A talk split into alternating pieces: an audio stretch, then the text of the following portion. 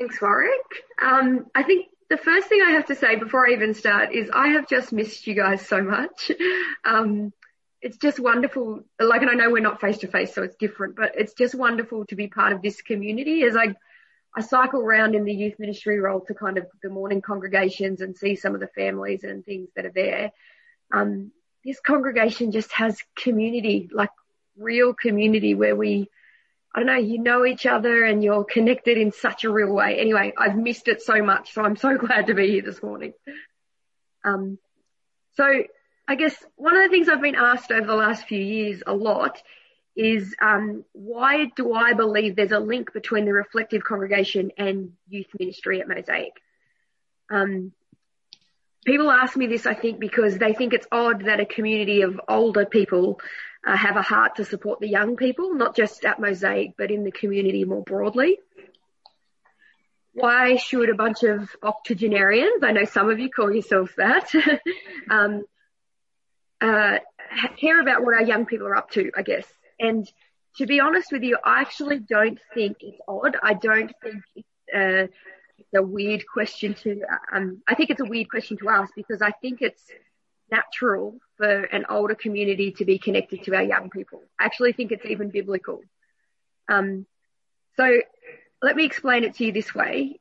One of the men that's been the most influential in my life or my Christian life um, is my maternal grandfather. So he was my mum's dad. His name was Albert. He's since passed away. But can I tell you, as a kid, I remember him being so much fun. But he used to do crazy things with his grandkids, like um, make stilts out of big sunshine milk cans, which I know some of you will know what sunshine milk is.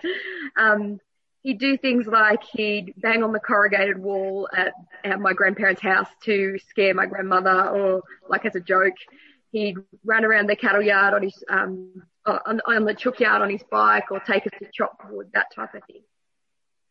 But one of the things I remember about my granddad the most was the fact he used to talk to us, his grandkids and his great grandkids about how important it was to read the Bible. And he'd tell us about how he read the Bible every day. He'd talk to us about how he prayed and how he prayed for us by name. He'd take us to church We'd sit on the old uncomfortable wooden pews, which we still all talk about, all the cousins. Um, and he was a deacon and an elder at that uh, little country church. He was someone who was a godly influence to his kids, his grandkids, and his great grandkids, and he was a godly influence in his community. Now, I know our world's changed in the 40 years since I was a kid. Um, a vast majority of our kids today, they won't have that relationship with extended family in the same way. They don't spend the time building those relationships or having experiences like that. And sadly, most of the kids that I deal with in our youth ministry, they won't have a grandparent or a great grandparent that takes them to church or who teaches them about reading the Bible or who prays for them by name and I know I've said this to most of you before, so it won't be too surprising for you, but I think the young people that I spend time with today are probably the most relationally disconnected of all generations that have gone before them. And there's lots of reasons for that. Um, but they are desperate for connection, even if they always don't know how to go about getting that. I was talking to someone at school the other day and they asked me about, you know, what I see in kids and whatever. And this guy who is a professional in the education field, he said, young people who don't believe they are part of a tribe will create their own tribe because they long to be connected. Yeah. And so that's why it's so important for us to connect into our young people because we can help them to be part of a tribe, the real tribe, the church tribe. So what does this have to do with you, the reflective congregation, you, this bunch of octogenarians? Yeah. Um, one of the images that's most commonly used in the Bible when it comes to Jesus describing his church is that of a family. You see, the family unit has changed a lot in the world in the last few decades, but I believe the family unit that God calls his church to be has not changed. He calls us to be connected. He calls the older people in the community to teach the younger people. He calls us to pray for them to read the Bible with them, to invest in them in terms of relationships with them. And Paul instructs Titus to do this in the passage I want to read out. So it's Titus 2 verses 1 to 7. It says this, and I'm reading from the um, NLT. As for you, Titus, promote the kind of living that reflects wholesome teaching. Teach the older men, older men to exercise self-control, to be worthy of respect and to live wisely. They must have sound faith and be filled with love and patience. Similarly, teach the older women to live in ways that honour God. They must not slander others or be heavy drinkers. Instead, they should teach others what is good. These old, older women must train the younger women to love their husbands and their children, to live wisely and be pure, to work in their homes, to do good, and to be submissive to their husbands. Then they will not bring shame on the word of God. In the same way, encourage the young men to live wisely, and you yourself must be an example to them by doing good works of every kind. Let everything you do reflect the integrity and seriousness of your teaching. Um, now, I'm not going to talk about gender roles. That's not what this Bible reading for me today is about. Um, I'm not going to talk about husbands and wives and who should do what. But what I'm going to say out of this reading is it says, teach our older men to live lives that um, are an example to our younger men. Teach our older women to invest in the younger women and teach them how to live lives. Yeah. And I think that's what this reflective congregation can do. So what does our youth ministry look like? I know most of you will probably know this already, but I thought I'd give you a very quick rundown. So at the moment we have a Tuesday night youth ministry. It's called Merge and it's for college age kids. It's 16 plus. Some of them are out of college, but they still come along. Um, that happens every Tuesday night. And running alongside of this, the leaders from that program run four small groups a week. Two on a Monday night and two on a Thursday night. And the focus of the, of the small groups is to read the Bible together, to understand it and apply it.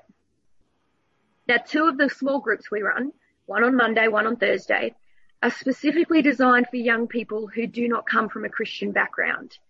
Um, most of the young people who come to that Tuesday night program, maybe three quarters of them, do not come from Christian backgrounds. Um, they have very little idea about what it means to be a Christian and have literally no connection to church. So those Bible studies are for those two ones that are for um, designed for kids who don't come from Christian backgrounds. They're specifically designed around the idea that these guys won't have, they'll have very little understanding of the Bible. Even things we take for granted. Um, they won't know the, the Adam and Eve story. They won't know any of the Old Testament stories. Um, for a lot of them, they don't even understand what we celebrate at Christmas or Easter. Yeah. The other two groups that run over Monday and Thursday um, are deeper type groups. So they're for kids who have want to go to the next level in terms of their discipleship. And so uh, a lot of those kids actually already come from Christian families. And we don't say you have to go to this group because you've come from a Christian family or you have to go to this group because you don't. We let them have freedom in that. But we've designed it that way so that one group can go a little bit deeper. So that's our senior youth. Our junior youth, and this is high school age kids, we have the Friday night ministry called Epic. Um, and at the moment that looks like because of COVID and because our auditorium is a um, swimming pool, um, we do three small groups. So one small group meets here at my house, one small group meets at Micah Chubb's house, and one uh, small group actually meets in your community centre, the same place where you guys will meet when you meet back together. Each group has about 10 or 15 kids in it and about three leaders. And we study the Bible together, we eat together, we pray together, and we do that every Friday night. And we try to have some fun with the kids as well. So across our leadership team, we have about 15 youth leaders. They range in age from 16 to about 30-ish. And some of them have been leading young people for 10 years or more. Um, and some of them have been doing this for less than six months. You know, they're brand new and learning what they do. As a youth leader, they commit to building relationships with the young people. That's the most important thing. Um, they get to know them. They try to love them like Jesus does. And they try to share their own lives and their own experiences with the young people. So a couple of weeks ago, or maybe about a month ago now, the board um, agreed to extend my contract as youth pastor until the end of next year, so 2021. So mm. happy about that. um, so I sat with my youth leadership team and I said, we have got now till the end of 2021. What do we want to do next year? What, what do we want to focus on? And these are the four things that are important to us at the moment. And there's a lot of other things, but I thought I'd share these four. The first thing we want to try and focus on in 2021 is we want to get more involved in local schools in Belconnen. So our thinking is as a leadership team, if we want to reach more young people with the gospel message, we should go where the young people are. Yeah. And that's schools. Now this is going to be challenging in some ways because we have a government that is not very nice to Christians when it comes to schools but we believe we can actually uh, make some inroads there. So one of the things we're considering is working with organisations who are already in schools. So Young Life is a youth organisation that does a breakfast at Belconnen High a Tuesday, Wednesday, and a Belcon and a breakfast at Melba Copland School on a Tuesday, I think. We're hoping next year to partner with them and be able to go into those schools with them and be able to spend time with uh, kids in those schools. We're hoping if the if my contract is extended at Hawker, fingers crossed, that we'll be able to do some work there as well in terms of coming in and volunteering and getting to know kids there. Even if it's just for social connections, we've found that if we can get to know them in those environments, they are more likely to connect with us outside of those environments. That's the first thing we're going to focus on. Uh, the next thing, that's really important to us as a leadership team is giving our young people the opportunity to serve. So in the past, we've done occasional service projects as youth, uh, as a youth ministry. So we've done things like built garden beds at local preschools and we've done working bees in people's backyards and we've helped to build play equipment at the church and all those types of things. We want to do these types of things more regularly. Uh, we want our young people to be involved in doing this work. We also want them to organise and plan some of these activities when they can. And we want them to be reaching out to their local communities. We believe as a team it's good for our young people to serve together because we believe that's what God intended for them to do. That's what Jesus taught us to do. The next way we want to think about serving, and this is a big one that needs a lot of prayer, um, we are planning to work next year and into the future with our kids ministry at Mosaic to work with Baptist World Aid. Um, and we want to partner with them in an overseas area. Now, prior to COVID, we talked about doing that in Cambodia because uh, they've just started a project there. And we talked with Baptist World Aid about doing regular overseas short-term mission trips for our young people. So we're thinking every couple of years. We did one of these in 2018 to Indonesia um, and every young person that came with us now, barring one, is involved in leadership within our youth ministry team. Um, so we can see the effects of, be- of taking these young people on these types of trips. So as I said, prior to COVID, we'd had these conversations with BWA. We don't know what is going to happen post COVID because we don't know what this will look like at all.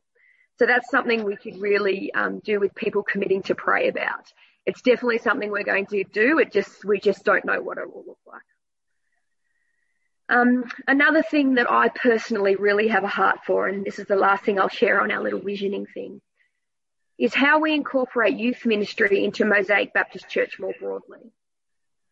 So I love that we have a 5 p.m. congregation that is filled with our youth leaders and young people.